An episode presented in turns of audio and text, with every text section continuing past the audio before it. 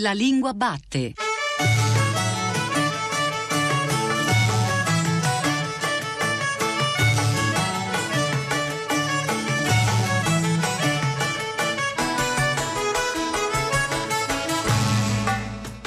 Buongiorno e ben ritrovati alla Lingua Batte, la trasmissione di Radio 3 che esplora il paesaggio della lingua italiana. Questi microfoni Paolo Di Paolo. Parliamo di scrittura, di scrittura creativa, di scritture narrative Esiste una tecnica, esiste un normario, esistono delle regole che si possono seguire per diventare scrittori? È una vecchia domanda naturalmente e soprattutto sembra anche un po' ingenua rispetto alla quantità di scuole di scrittura e di corsi di scrittura dal vivo, sul web, che sono nati in questi anni in molte città italiane. Pionieristica fu l'esperienza eh, di Giuseppe Pontigia, il grande scrittore che già alla metà degli anni Ottanta aveva fondato una scuola di scrittura a Milano, ne parleremo più avanti nel corso della trasmissione, ma poi c'è la scuola Holden fondata da Alessandro Baricco nel 94. Oggi a tutti gli effetti si tratta di un college universitario che appunto allena alle scritture eh, narrative, alle narrazioni contemporanee. Ma insomma resta comunque vivo questo interrogativo. Ci sono scrittori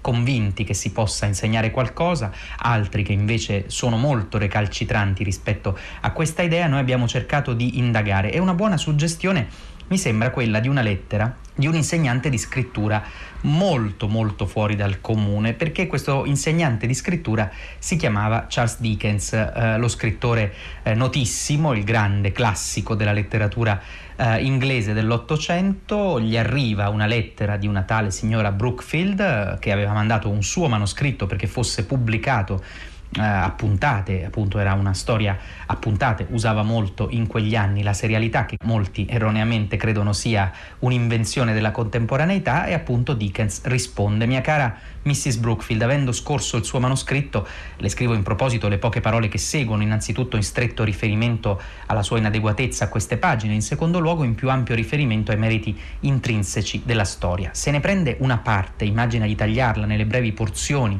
in cui dovrebbe essere suddivisa qui anche solo per la pubblicazione mensile, scoprirà subito, penso, l'impossibilità di pubblicarla a fascicoli. Lo schema dei capitoli, la maniera di introdurre i personaggi, la progressione dell'interesse, il luogo in cui si collocano i fatti principali, tutto vi si oppone irrimediabilmente. Severo Charles Dickens con la signora Brookfield perché aggiunge sembrerebbe che la storia non arrivasse mai e si muovesse raramente. Ma quando entra poi nello specifico dei problemi della scrittura sembra davvero un docente di scrittura creativa. Lo stile è particolarmente scorrevole e piacevole. I caratteri sono osservati con notevole abilità e una rara mescolanza di delicatezza e verità. Poi però dà delle indicazioni. Se non ci ha preparato gradualmente a una situazione grandiosa come la morte di quel personaggio, Basil è tenuta artisticamente a sfruttarla di più. Una scena simile dovrebbe formare un capitolo a parte si imprimerebbe nella memoria del lettore e contribuirebbe a fare la fortuna del libro. Supponiamo che racconti questa vicenda commovente in una lettera a un amico, non descriverebbe come ha attraversato l'animazione eh, o il trambusto della strada per raggiungere il capezzale dell'ammalato? Non voglio che in un romanzo lei si metta a raccontare tutto in prima persona, ma sono cose che devono esserci. Lei non sfrutta la situazione più di quanto farebbe un indice o una locandina contenente il riassunto eh, della tragedia in corso di rappresentazione. infine, come puro suggerimento tecnico, credo che tutti i suoi capitoli dovrebbero essere più brevi, ossia si dovrebbero suddividere. Inoltre, quando passa dal racconto al dialogo o viceversa, dovrebbe fare più attenzione al cambiamento straordinari consigli appunto del signor Dickens alla signora Brookfield, una lettera del 1866 che forse è un buon viatico per questa riflessione sulla scrittura creativa, sulla possibilità di insegnarla e di apprenderne la tecnica.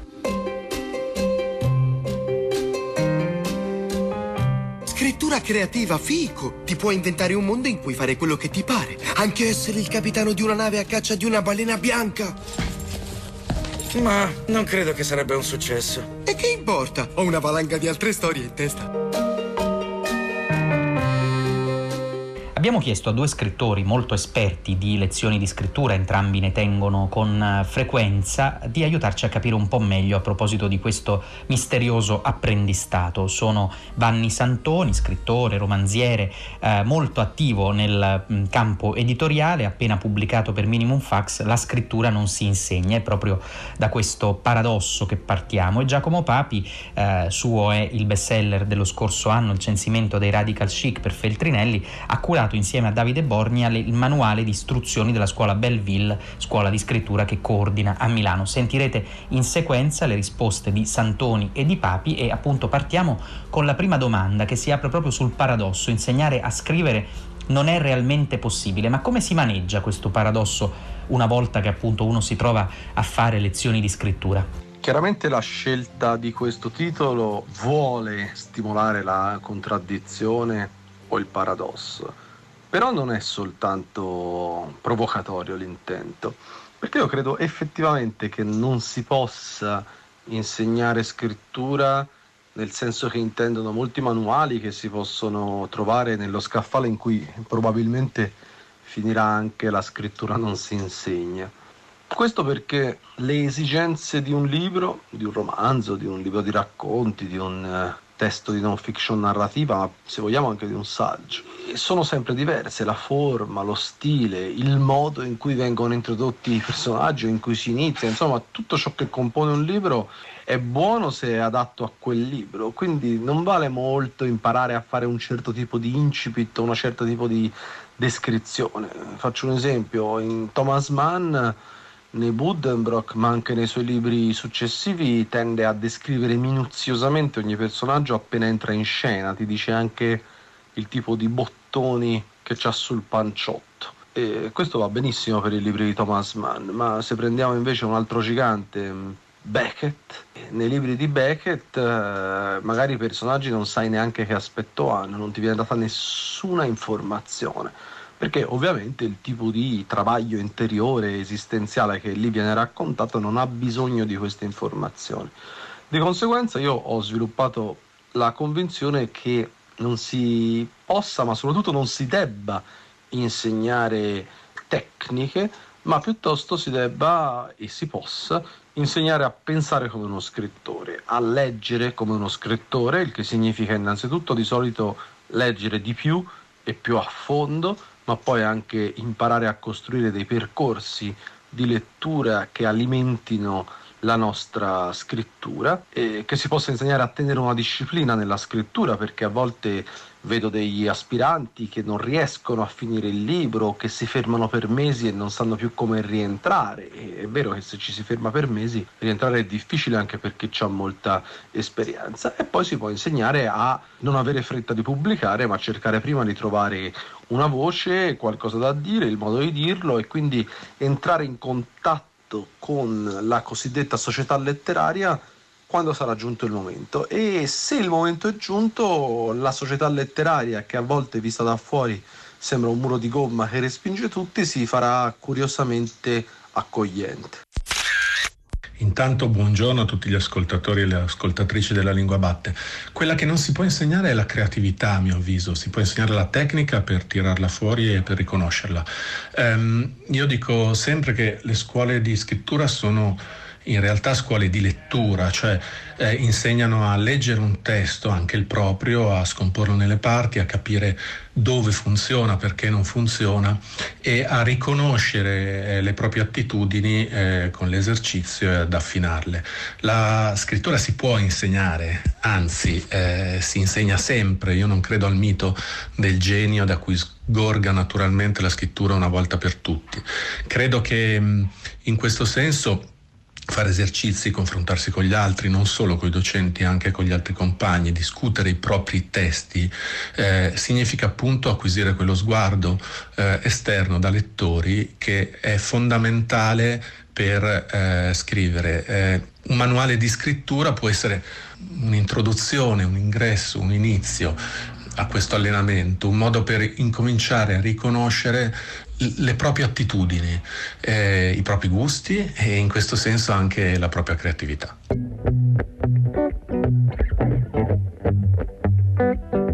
Che rapporto c'è, eh, Vanni Santoni e Giacomo Papi, tra l'istituzione e il rispetto di eventuali regole e la trasgressione, che invece spesso è poi indice di originalità? Questo è un bel punto perché si ricollega anche a una frase di Giovanni Raboni che ho citato nell'introduzione.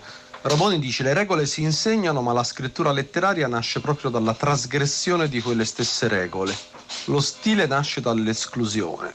C'è una grande e anche difficile verità qua dentro. È chiaro che ogni grande scrittore fa storia a sé proprio perché riesce a piegare e rompere le regole al suo volere, però in questi casi, quando mi trovo ad esempio a tenere un corso, ricorro sempre al buon vecchio rasoio di Occam, nel senso che molto figo pensare di rompere le regole e romperle, ma per farlo devi prima conoscerle e molti magari credono di romperle, ma in realtà semplicemente non hanno avuto voglia di capirle fino in fondo e poi devi avere un buon motivo per farlo, cioè una soluzione che non è la soluzione più semplice, ovvia, immediata, ma che vuole sovvertire le regole deve avere delle fortissime motivazioni e capacità di rompere queste regole. Se noi prendiamo un libro di due grandi sovversivi della letteratura come William Burroughs o Thomas Pynchon, ecco, eh, apparentemente fanno saltare tutto in aria, ma poi in realtà all'interno di un libro impazzito come Pasto Nudo o come per motivi molto diversi L'arcobaleno della gravità, all'interno ci sono magari dei blocchi di 3, 4, 5 pagine di una prosa limpida, perfetta e scritta nella piena consapevolezza di tutti i i riferimenti, perché poi in realtà la scrittura si basa sempre su, su, ciò che è stato scritto prima, forse anche più di altre arti, i canoni esistono in tutte le arti, ma nella scrittura davvero quando si scrive un libro o anche un racconto o anche semplicemente una piccola prosa, si è seduti su una ziggurat fatta da tutti i libri che sono stati scritti prima. E quindi prima di poter rompere le regole bisogna conoscerne un numero sufficiente e in letteratura sono tante. La trasgressione è possibile solo nella misura in cui le regole si conoscono, altrimenti diventa improvvisazione. Ehm, d'altra parte io non sono convinto che esistano delle regole, esistono dei canoni, dei codici, eh, esistono eh, delle forme in cui esprimersi. Eh, definire le regole mi sembra un po' troppo. Scrivere significa è prima di tutto una tecnica, non si può camminare se non si sa camminare. Eh, eh, camminare bene però è una questione di, di, di, di esercizio e, e di, attenzione. Eh, intorno alle scuole di scrittura avverto, soprattutto in Italia, una certa diffidenza. Eh, io credo che sia una diffidenza che viene proprio dall'idea che la, no, la creazione mh, del mondo, dei mondi, dipende dalla parola, un'idea che appartiene diciamo, alla cultura eh, cristiana. In realtà nessuno si sognerebbe a dire a uno che frequenta lezioni di tennis o di pianoforte non diventerai mai Federer o Pollini. Eh, io non credo che una scuola di scrittura debba allevare soltanto e puntare soltanto a dei geni, ai capolavori. Io penso che debba aiutare ognuno a esprimersi in quanto scrittore ma anche in quanto lettore.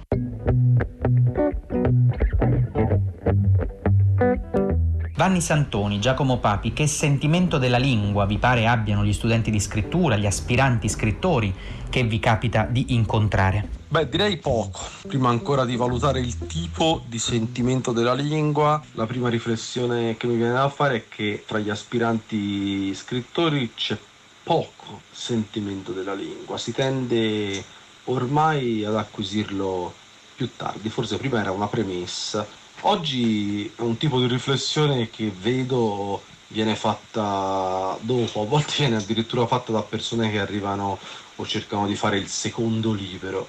E come mi disse una volta Giorgio Fontana, in Italia la cosa più difficile da fare è il secondo libro. Ovviamente era una battuta, ma c'era una verità perché eh, un esordio oggi come oggi, se si fa qualcosa di almeno buono, si può ottenere. Dal secondo libro in poi ci si confronta anche con la risposta del mercato, la risposta della critica, del pubblico e quindi, e quindi, è più difficile. Però il sentimento della lingua purtroppo non mi sembra una preoccupazione che chi comincia a scrivere ha. Eh, chi comincia a scrivere di solito trova persone che magari hanno un forte sentimento dei temi o un forte sentimento della trama, d'accordo? Sanno cosa vorrebbero dire, sanno di cosa vorrebbero parlare, hanno magari una, una pulsione interiore molto forte, anche ammirevole, ma questo tipo di riflessione è um, di solito assente. Penso derivi anche dal fatto che ormai, eh, piaccia o no, viviamo in un contesto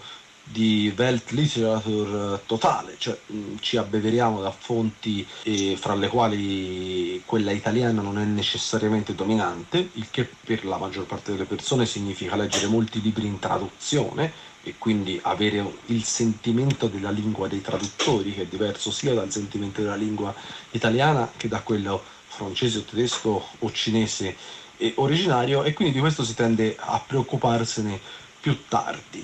E dall'altro lato penso che questo non sia un bene, ma possa anche non essere necessariamente un male. Magari avremo eh, degli scrittori che eh, sviluppano un certo tipo di rapporto con la lingua solo successivamente noi magari leggeremo solo i loro libri eh, successivi. Forse quello che è cambiato, a parte le battute, è l'ordine degli eventi che portano oggi alla formazione di uno scrittore, ma non dubito che poi quando si arriva in fondo, cioè quando quello scrittore sarà morto, sepolto e saranno passati magari 20 anni dal suo ultimo libro, ciò che vale passerà. Non importa se magari quello scrittore da giovane era un po' più ingenuo dei suoi predecessori il sentimento della lingua varia tantissimo a seconda delle persone, ci sono persone che hanno un sentimento della lingua ma diciamo eh, è ancora inespresso o comunque ehm, sotterrato eh, all'interno di, di, di, di altri registri, di registri più ampi o più stretti o spesso che, che, non riesce a emergere proprio perché non c'è la, l'attenzione la, e le competenze per farla emergere.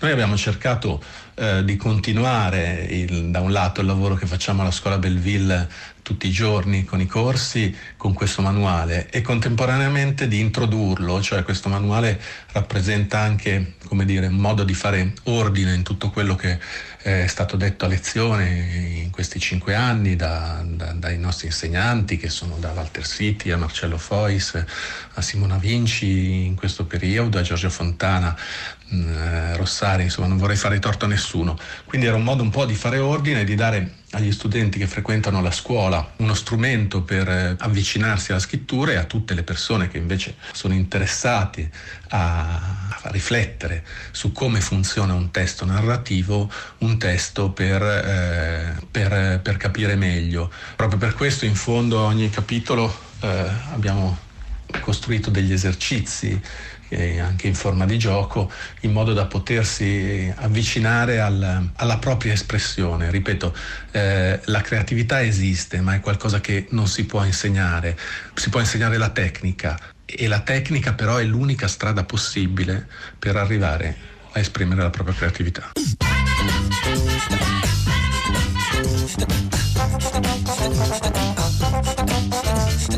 Signor Presidente, e dove vuole che sia cominciato il pasticcio? A Tor di Valle, regolare. All'ippodromo, nell'inferno del gioco delle corse. Signor Presidente, no, dico lei ce l'ha presente il mondo delle corse? Sarebbe a dire tutta quella gran caciara di gente che si raduna negli ippodromi per scommettere sui cavalli, ce l'ha presente? Matti, un mondo di matti, roba da manicomio, signor Presidente. Prenda il principe Raniero Sforza de Dominello. È principe.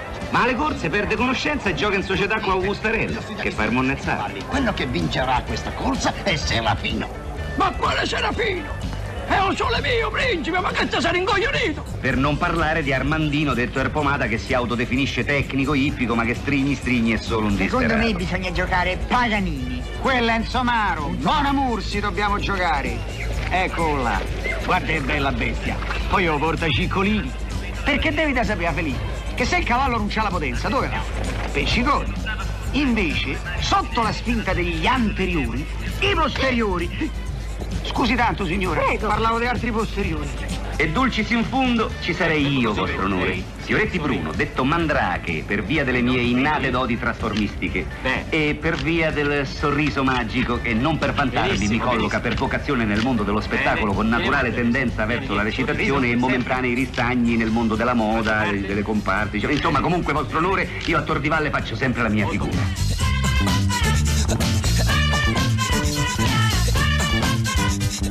Eccoci all'appuntamento coi dubbi linguistici, l'Accademia d'Arte Grammatica. Rispondiamo alla domanda di un ascoltatore, Ernesto, che seguendo un documentario su Virginia Woolf ha colto la parola allibratrice, riferita appunto alla scrittrice inglese.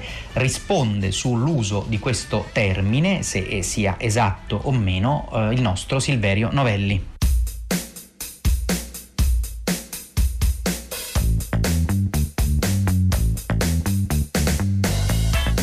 Ernesto scrive alla lingua batte di aver imparato, si fa per dire, dalla televisione pubblica che, oltre a essere una grande scrittrice, Virginia Woolf fu per giunta, e qui cito dall'audio del documentario, una libratrice che gestiva una tipografia insieme al marito Leonard.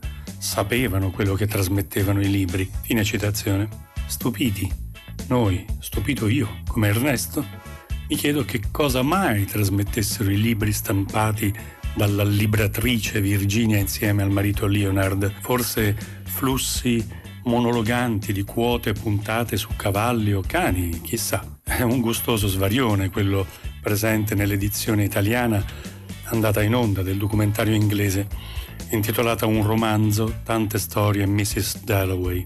In inglese bookmaker, dalla metà dell'Ottocento, significa sì al libratore, cioè chi registra le scommesse relative a certe competizioni sportive, ma, ma, da almeno tre secoli prima significa, e continua a significare ancora oggi, chi stampa e rilega i libri. Alla lettera chi materialmente fa, maker, il libro, book. E quindi, premesso che uno svarione per carità può capitare a tutti di farlo, potremmo abbandonarci al rimpianto. Ah, quando c'era quella bella TV in cui la massima cura per il prodotto vigeva. Oppure potremmo anche farci trascinare dall'indignazione, animale su cui oggigiorno è sempre più facile montare in groppa per deprecare l'errore, guarda un po' inevitabilmente sempre altrui, ma preferirei forse limitarmi a registrare in generale, per carità, con dispiacere, che oggi i tempi di riempimento dei palinsesti televisivi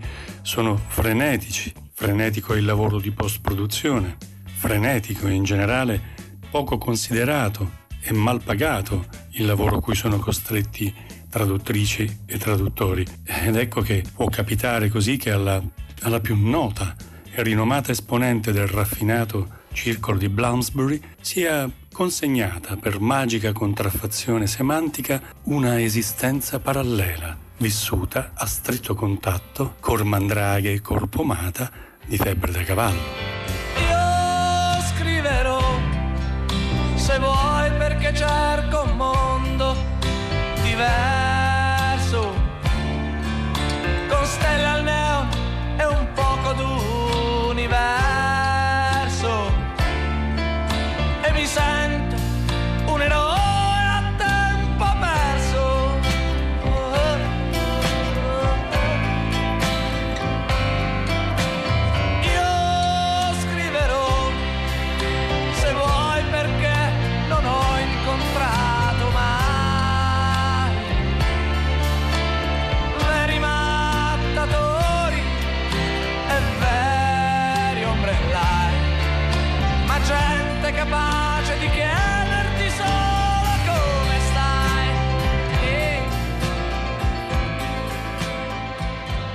mai conosciuto nessuno che sia nato scrittore, ho conosciuto alcuni che lo sono diventati dopo un tirocinio molto duro, fatto di tentativi, scacchi, fallimenti, provvisorie esultanze, ricorrenti depressioni. Sono parole di Giuseppe Pontigia, un grande scrittore, l'autore di capolavori come Vite di uomini non illustri, come Nati due volte, un libro davvero straordinario. Pontigia nell'85 comincia a tenere regolarmente lezioni di scrittura ed è un pioniere in un paesaggio molto poco affollato di esperienze simili, un paesaggio molto diverso da quello eh, contemporaneo. Cristiana De Santis, una linguista che insegna all'Alma Mater di eh, Bologna, ha frequentato Pontigia, ha avuto modo di dialogare a lungo con lui e ha raccolto per Mondadori 37 di quelle lezioni di scrittura in un volume intitolato per scrivere bene imparate a nuotare. L'ha intervistata per noi Cristina Faloci.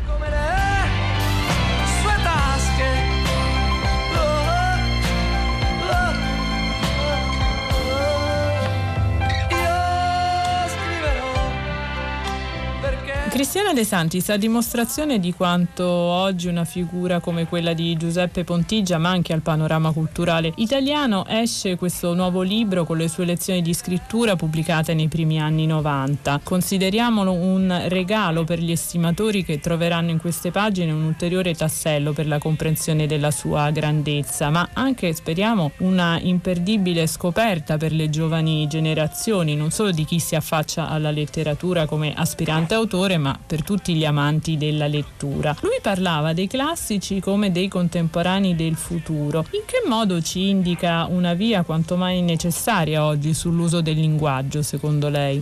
Il libro che presentiamo eh, si intitola Per scrivere bene imparate a nuotare, eh, raccoglie 33 lezioni di scrittura uscite su una rivista, Wimbledon all'inizio degli anni 90, e poi altre quattro scritture uscite su un'altra rivista, 7, supplemento del Corriere della Sera, rivista alla quale Pontigia collaborava. Siamo eh, negli anni 90, ma Pontigia teneva già da molti anni una scuola di scrittura. La sua scuola di scrittura, quella del Teatro Verde di Milano, era nata nel 1984-85, fondata da Raffaele Crovi, allora direttore del teatro, e poi appunto portata avanti da Pontigia. In qualche modo eh, in questo libro sono raccolte le idee che Pontigia metteva a frutto eh, nelle lezioni, che erano lezioni che si basavano in realtà molto sul contatto diretto con chi eh, lo ascoltava. L'obiettivo era quello di migliorare la capacità espressiva dei partecipanti, orale e scritta. Ecco, questo è già un aspetto importante. Questo è vero, è eh, un libro che raccoglie lezioni di scrittura, ma è un libro che parla anche dell'oralità, quindi del modo migliore di esprimersi e delle differenze tra oralità e scrittura. Questo trovo che sia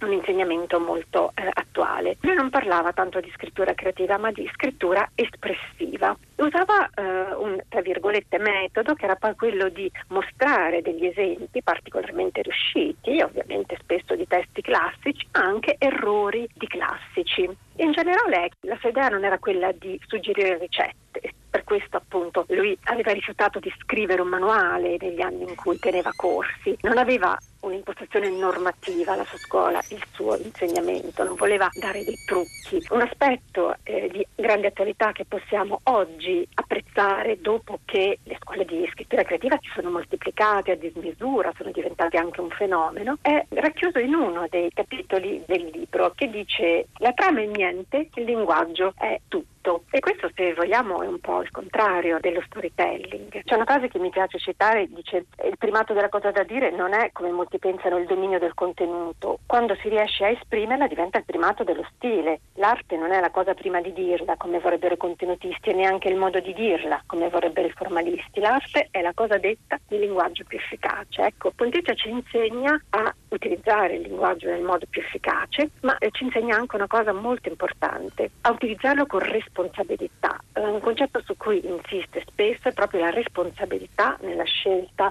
delle parole, perché scrivere è scegliere, e anche leggere, scegliere continuamente e in fondo questo libro è un libro che insegna anche, prima di tutto, a leggere, prima ancora che a scrivere. Ecco, i primi interventi di questo volume si concentrano su un aspetto per lui cruciale, vale a dire il dinamismo tra ispirazione e tecnica. Vogliamo provare a illustrarlo? Sicuramente dobbiamo fare riferimento agli anni in cui eh, queste riflessioni nascono. Contigio aveva iniziato a maturarle appunto eh, negli anni 80 che erano eh, in fondo anni ancora dominati da un pregiudizio idealistico, cioè che esistesse eh, un'ispirazione alla base del lavoro letterario e anche un altro pregiudizio che lui individua che chiama il pregiudizio realistico, cioè eh, l'idea che la letteratura debba in qualche modo copiare la realtà o comunque riprodurla con fedeltà. Questi sono, secondo lui, eh, due eh, modelli eh, fuorvianti. È chiaro che a volte del talento esiste in qualche modo il talento, ma è molto difficile individuarlo, definirlo. Quello su cui si può lavorare è la tecnica e Pontigia insiste molto appunto sulla tecnica, in particolare sulla tecnica retorica che proprio in quegli anni veniva riscoperta e rivalutata sotto forma appunto di nuova retorica. La retorica che serve per trovare le idee oltre che per organizzarle. Nel libro si parla anche di figure retoriche care a Pontigia, per esempio l'ossimoro, no? la, la convivenza degli opposti. Eh, sicuramente nella scrittura letteraria può contare una uh, ispirazione, cioè un'idea iniziale, però più importante, diceva Pontigia, è il viaggio, cioè il percorso che noi facciamo attraverso la scrittura. Di questo viaggio, secondo Pontigia, noi conosciamo il punto di partenza, ma non quello di arrivo. E alla fine del viaggio, in particolare il narratore, deve avere scoperto qualcosa che prima non sapeva e che pure è riuscito a raccontare. Quindi è una scrittura che ha anche una dimensione conoscitiva, perché anche se le idee in qualche modo noi le abbiamo già, eh, non ci limitiamo a trasmetterle, ma attraverso la scrittura si rinnovano, eh, riacquistano energia e, magari arrivano anche a gettare una luce nuova su quello che pensavamo di conoscere. Quindi dicono qualcosa di nuovo non solo al lettore ma a noi stessi che scriviamo. Questo ovviamente è nella scrittura al più alto grado delle potenzialità, cioè appunto la scrittura letteraria e poi c'è anche la scrittura poetica. Ponteggio non parla solo di scrittura letteraria, parla proprio di arte in generale, fa continuamente esempi tratti anche dal cinema, dalle arti figurative e poi dal linguaggio giornalistico, dal linguaggio giudiziario, quindi è un libro molto ricco che ci guida anche attraverso diversi linguaggi e anche attraverso usi diversi della lingua verbale, non tutti necessariamente con uh, fini eh, artistici.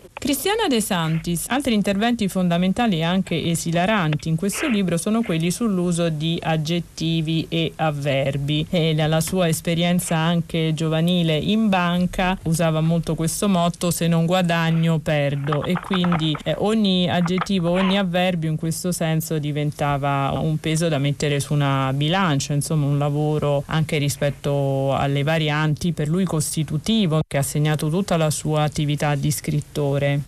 È proprio vero che in banca ricordava, Pontigia aveva capito il potere del linguaggio, aveva capito, come poi tornerà a scrivere anche un'altra due volte, che è uno dei suoi romanzi tuttora forse più conosciuti, che le persone diventano sensibili al linguaggio quando questo tocca i loro affetti e i loro interessi. Certo, diciamo, in questo discorso c'è anche la convinzione propria anche ad altri sodali di Pontigia, amici letterati che militavano nella avanguardia come Antonio Porta, una balestrini, che la parola si fosse mercificata, quindi fosse come una moneta inflazionata, valutata, che eh, avesse perso valore e la reazione di Pontigia sarà quella di andare verso i classici, anche traducendo, proprio per riconquistare il potere, la potenza del linguaggio. E poi c'era anche la consapevolezza che la parola, come la carta moneta, si può falsificare e quindi una grandissima attenzione nei confronti anche degli eh, usi persuasivi del linguaggio in cui poi intervenire anche la manipolazione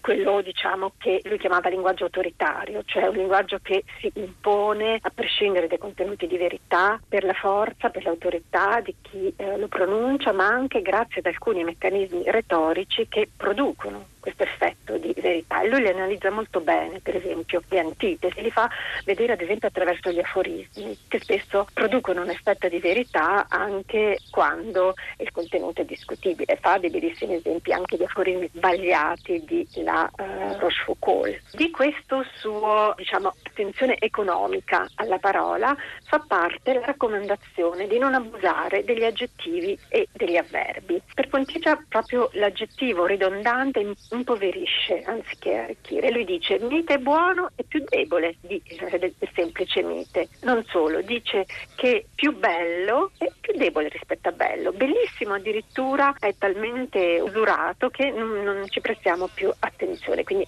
bisogna spesso essere parchi anche con i eh, superlativi. Per quanto riguarda gli avverbi, bah, secondo Pontecia spesso mettono in luce aspetti secondari della frase e magari lasciano in ombra gli aspetti primari. Non necessariamente semplicemente aggiungono come gli aggettivi ma possono togliere forza o anche rivelare qualcosa di significativo dell'atteggiamento di chi parla.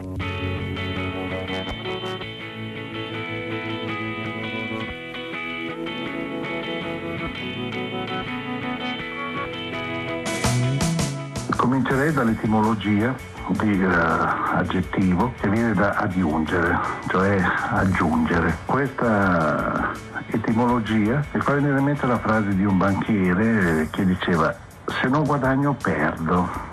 Mi si potrebbe accusare di introdurre come dire, termini economici nell'area dell'espressività, ma trovo che sia giusto anzi, perché scrivere è anche un problema di rapporto tra, tra mezzi e fini, c'è un problema di economicità dello stile, cioè di, di, proporzione tra gli strumenti che si adoperano e gli scopi che si perseguono. E quindi eh, anche all'interno di un registro barocco fastoso, se si usano in modo efficace cinque aggettivi vuol dire che eh, quattro sono pochi e sei sono ridondanti.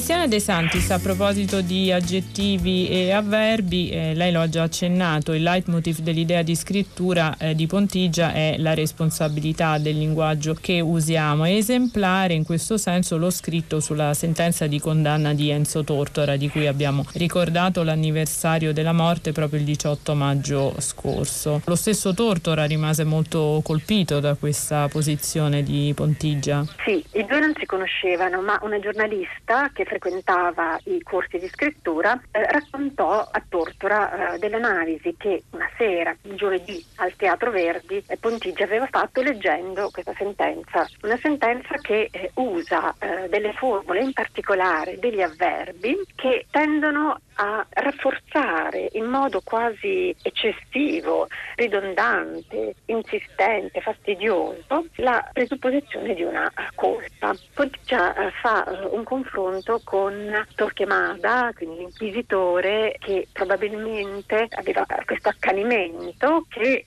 gli derivava da una sorta di volontà di ipercompensazione, cioè per compensare il dubbio delle proprie eh, origini mm, ebraiche perseguitava eh, gli ebrei. Per quanto riguarda Tortora, eh, nelle parole del giudice lui eh, ravvisa la volontà eh, di trovare delle prove anche dove non ce ne sono e comunque disegnare il ritratto di una eh, persona che fino ad allora era stata da tutti conosciuta come una brava persona, disegnarla invece con i tratti diciamo, del, del, mostro. E la lettura, cioè l'analisi che fa della sentenza, oggi ci fa capire quanto manipolatorio ecco, fosse quell'uso del linguaggio, autoritario appunto, e in qualche modo rivelatore anche eh, di un quadro accusatorio non così eh, chiaro e non così decisivo. Ecco.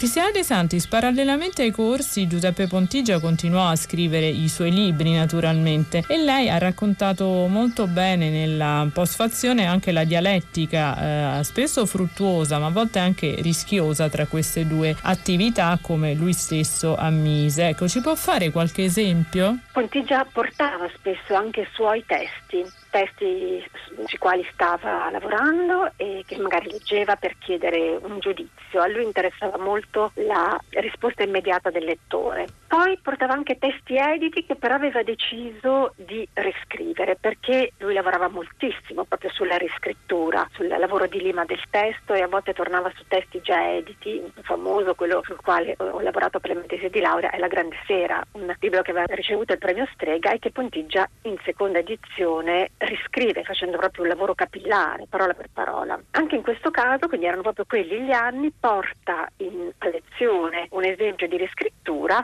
per chiedere un parere, per chiedere se effettivamente certi difetti che magari i critici avevano individuato, come la foristicità insistita, eh, si fossero attenuati nella riscrittura. E proprio quella foristicità del resto era uno dei rischi ai quali eh, la scrittura di Pontiggia andava incontro negli anni proprio in cui più intenso era il lavoro di docente di scrittura, perché l'aforisma era un meccanismo che a lui interessava molto, gli interessava anche perché consentiva ai suoi allievi, che era un pubblico molto eterogeneo di persone adulte provenienti da vari ambiti, di vedere i meccanismi proprio come se si dovesse montare un pezzo di oreficeria, perché l'aforisma perfetto dovrebbe stare in otto parole, ma comunque in poche parole, ma quelle parole devono essere scelte e poi soprattutto combinate in modo tale che l'effetto sia memorabile e persuasivo. Sicuramente chi ha partecipato alle sue lezioni ricorda la severità dei suoi giudizi, ma anche l'emozione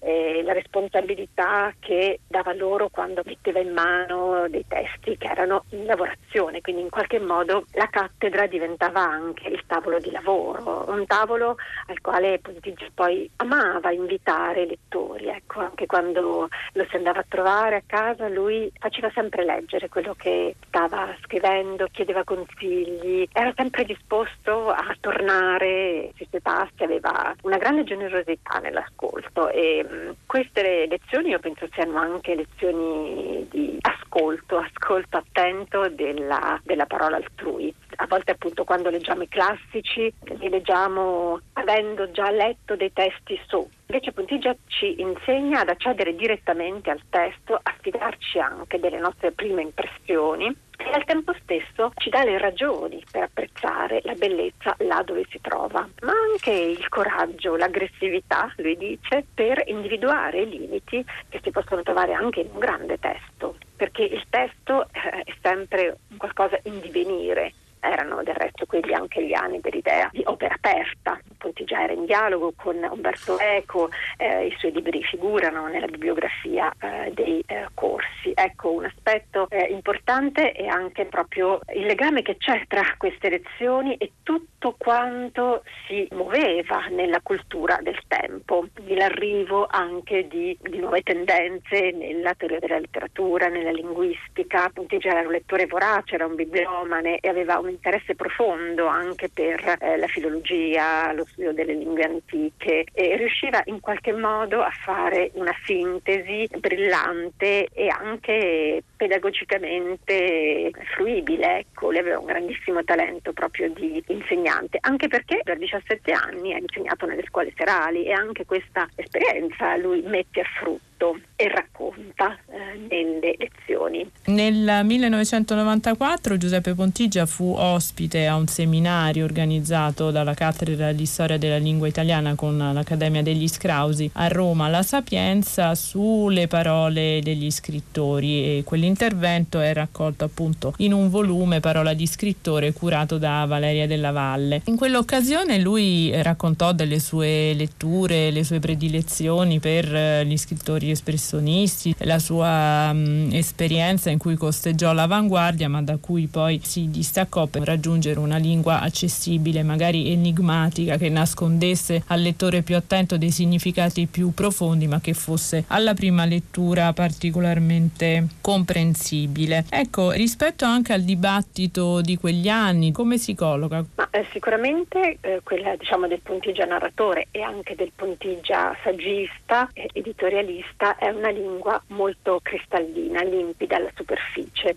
che però spesso eh, nasconde degli strati, appunto la formula della chiarezza enigmatica che lui aveva individuato in uno scrittore a lui molto uh, caro, francese Domal, lo fa capire bene. Sicuramente eh, quello di Pontigia è un italiano piano. Nel 1984 era uscito un libro di Cesare Marchi che si chiamava Impariamo l'italiano. Quelli erano gli anni in cui si iniziava un po' a parlare appunto no, dell'imbarbarimento dell'italiano, poi l'anno successivo fu la volta di un numero speciale della rivista Sigma, italiano lingua selvaggia e si parlava anche della lingua della eh, narrativa che dopo diciamo la stagione calviniana da una parte e dall'altra della avanguardia delle sperimentazioni più ardite conosceva ad esempio le scritture giovanili, quindi 1985 poi è anche l'anno di Tondelli e del suo eh, esperimento. Pontigia ha sempre eh, mantenuto un occhio vigile sulla lingua, non ha mai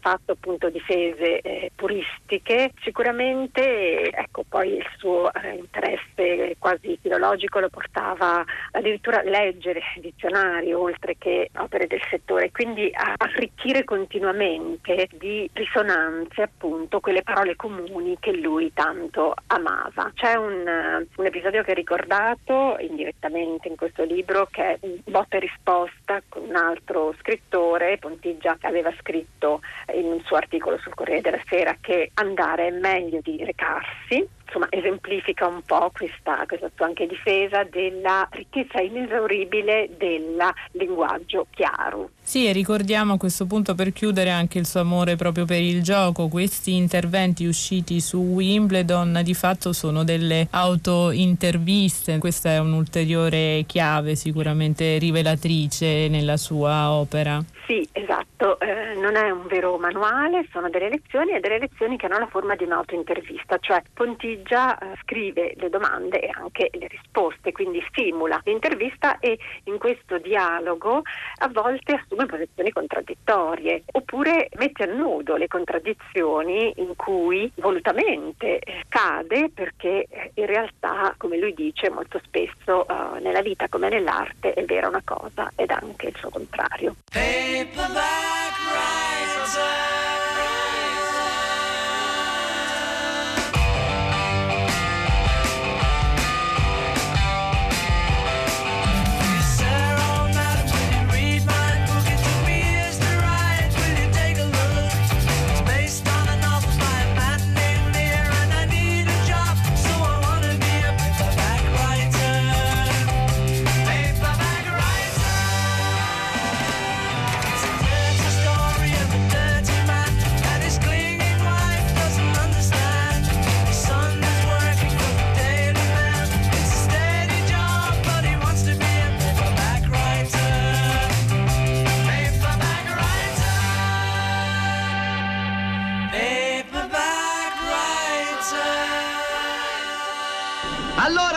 Ragioniere, che fa? Batti? Ma mi dà del tu? No, no, dicevo, batti lei? Ah, congiuntivo? Sì! Aspetti! L'accento comico sul tema di puntata, la scrittura, lo peschiamo da una serie tv italiana prodotta tra il 2007 e il 2010, una serie a tutti gli effetti, possiamo dire, di culto, Boris, ideata da Luca Manzi, interpretata tra gli altri da Francesco Pannofino, Alessandro Tiberi, Caterina Guzzanti, Pietro Sermonti, ecco una serie che racconta il sogno di un ragazzo che vuole scrivere sceneggiature eh, per la fiction televisiva e che si trova in un mondo grottesco. L'estratto dell'episodio che state per ascoltare è una sorta di processo vero e proprio eh, a uno scrittore per la tv, a uno che scrive fiction e che probabilmente col suo scrivere male ha fatto molte vittime.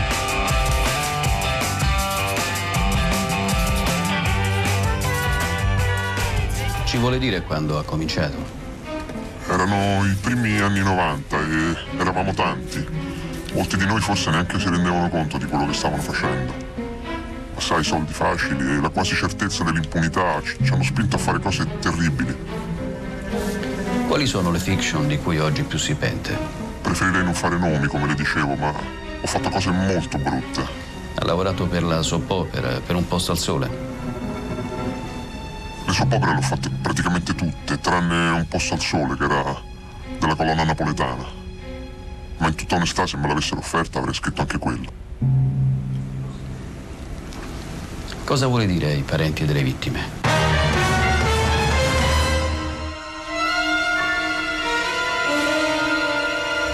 Ma non posso chiedere loro di perdonarmi. Sono cose che uno si porta dietro per tutta la vita, con cui è giusto fare i conti fino in fondo. E cosa vuole dire ai giovani? Per far sì che non commettano gli errori che lei e molti suoi colleghi hanno commesso tanti anni fa? Non lo so, di, di individuare un limite, di, di, di, non raschiare il fondo del barile, di non andare mai oltre la terza stagione, di non rassegnarsi al brutto.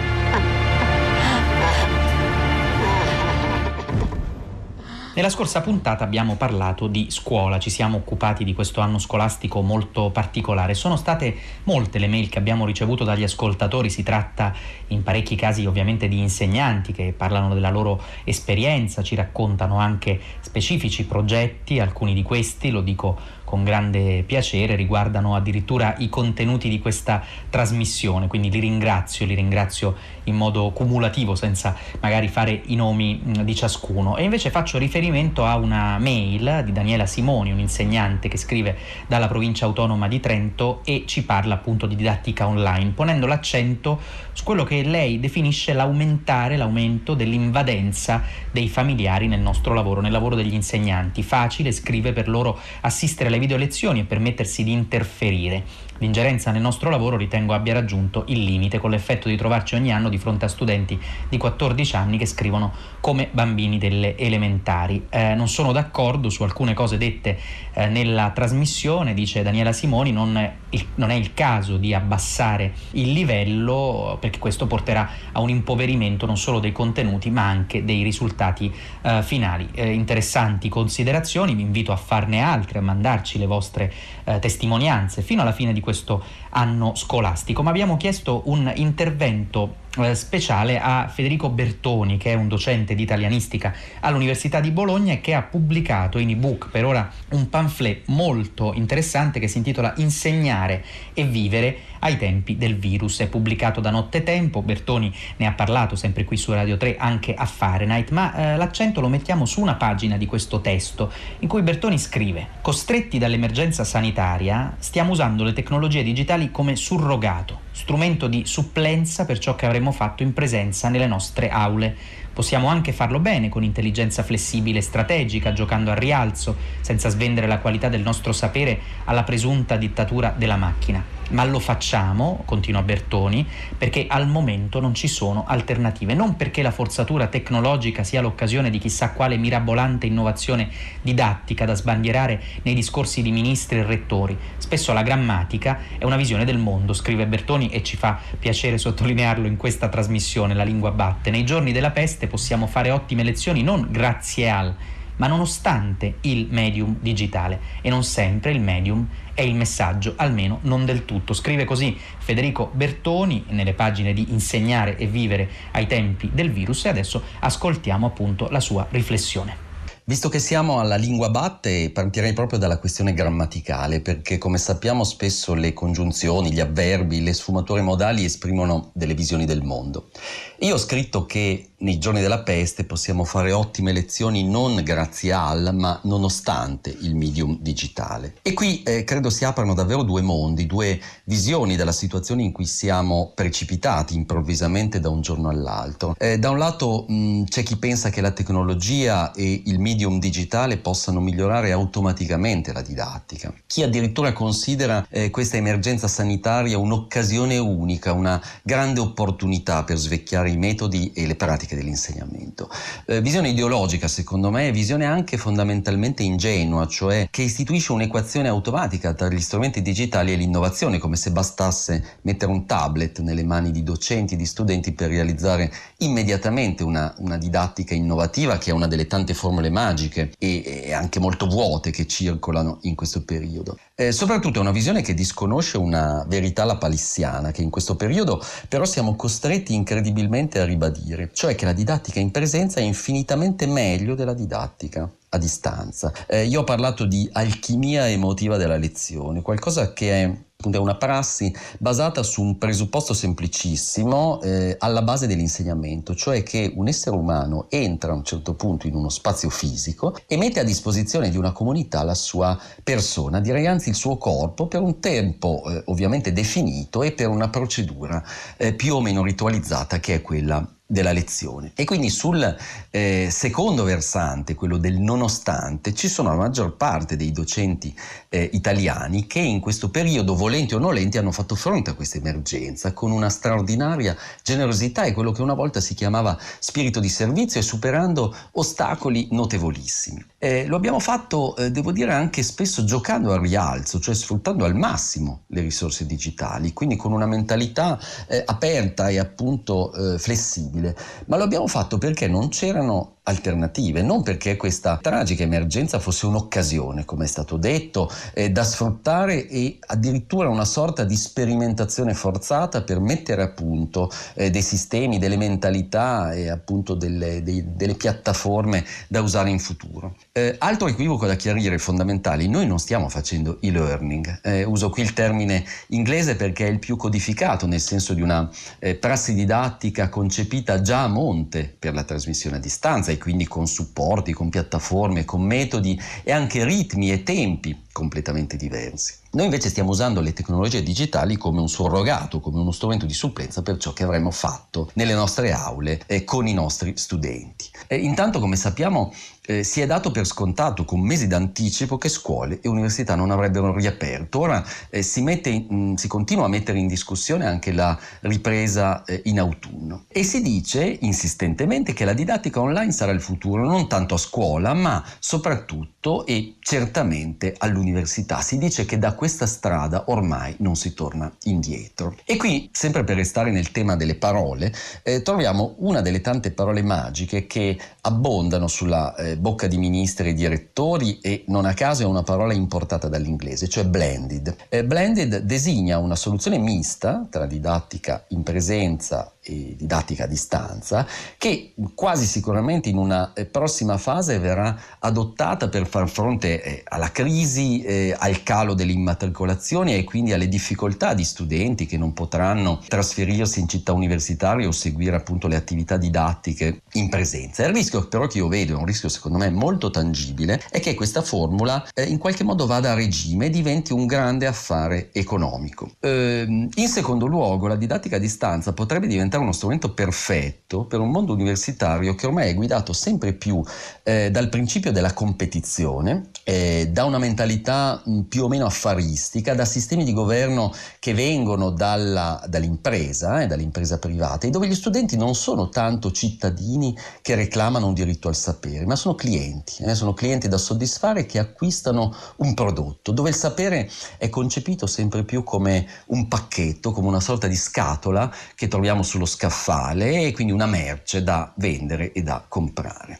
Ora qui secondo me eh, si apre la grande questione politica di tutto questo discorso, che è poi il principio tutelato dall'articolo 3 della Costituzione, quello che eh, sancisce l'uguaglianza dei cittadini di fronte alla legge e soprattutto il dovere della Repubblica di rimuovere gli ostacoli che impediscono questa uguaglianza. Ora eh, l'obiettivo dichiarato dell'università attuale, la cosiddetta università dell'eccellenza, è eh, stilare delle classifiche e distinguere per esempio atenei di serie A e atenei di serie B serie B e quindi automaticamente studenti di serie A e di serie B. Ecco qui la modalità blended sarà, potrà essere, come dire, l'uovo di Colombo perché realizzerà un'automatica selezione di classe. Da un lato eh, lezioni in presenza riservate a studenti privilegiati che potranno andare in aula, pagarsi un affitto fuori sede, eccetera.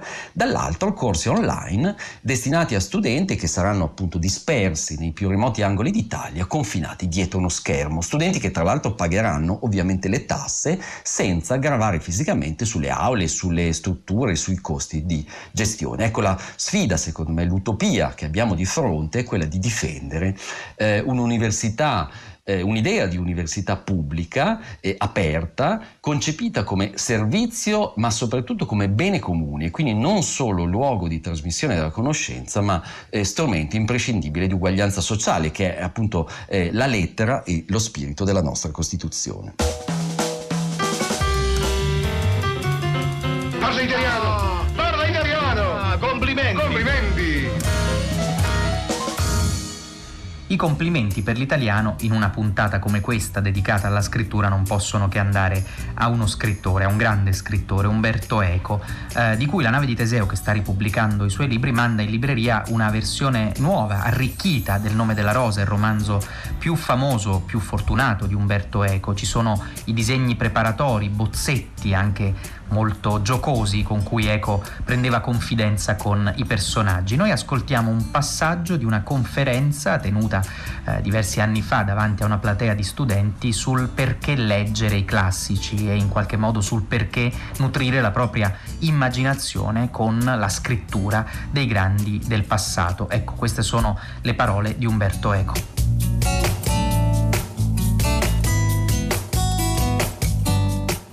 Fatevi ricattare da chi vi dice che bisogna leggere solo i libri importanti. Ho ricordi intensi e bellissimi anche di libri forse scipiti, ma che mi hanno nutrito lunghi pomeriggi di eccitazione. Sono grato a tutti coloro che scrivendo per me mi hanno concesso una vita talmente lunga che non riesco a ricordarla a titolo in colpo e devo ricordarla a rate. Per questo spero di campare ancora a lungo per ricordare tutto quello che mi hanno raccontato. Forse quando si è molto giovani non si pensa che valga la pena di vivere molto. Io mi ricordo che quando ero un ragazzo dicevo vorrei morire a 60 anni perché così poi non si diventa malati. Ho cambiato, ho cambiato idea. Vi assicuro che andato, andando avanti negli anni, già dopo i 30, avere vissuto di più non è una cosa da buttare via a parte il fatto che se adesso scoppia, scoppia, la guerra, metà di voi vivranno di meno. E dunque leggere i classici di ogni epoca, compresi i classici contemporanei, è una buona assicurazione, non dico per la vecchiaia, ma per una maturità che non tarderà a venire dopo i 24 anni, perché ricordate tutto quello che si legge dopo i 24 anni non rimane, ci rimarrà solo quello che abbiamo letto prima, neanche i professori d'università. Noi dobbiamo dire il contrario. A parte il divertimento di adesso, perché, ripeto, Edipo Re è una, è una grande storia di amore, passione, morto e inchiesta. Se ogni trasmissione televisiva è uguale a quella della settimana precedente, ogni libro, anche il più stupido, è diverso da un altro. Quindi sceglietevi i vostri classici e fatevi il vostro canone. Ho scritto le parole più grandi di me, ci pioveranno addosso come grandine, t'ho fatto da ombrello. Adesso che il tempo si è fatto più bello non ti servirà. Oh, L'hai fatto da ombrello. Adesso che il tempo si è fatto più bello non mi servirai.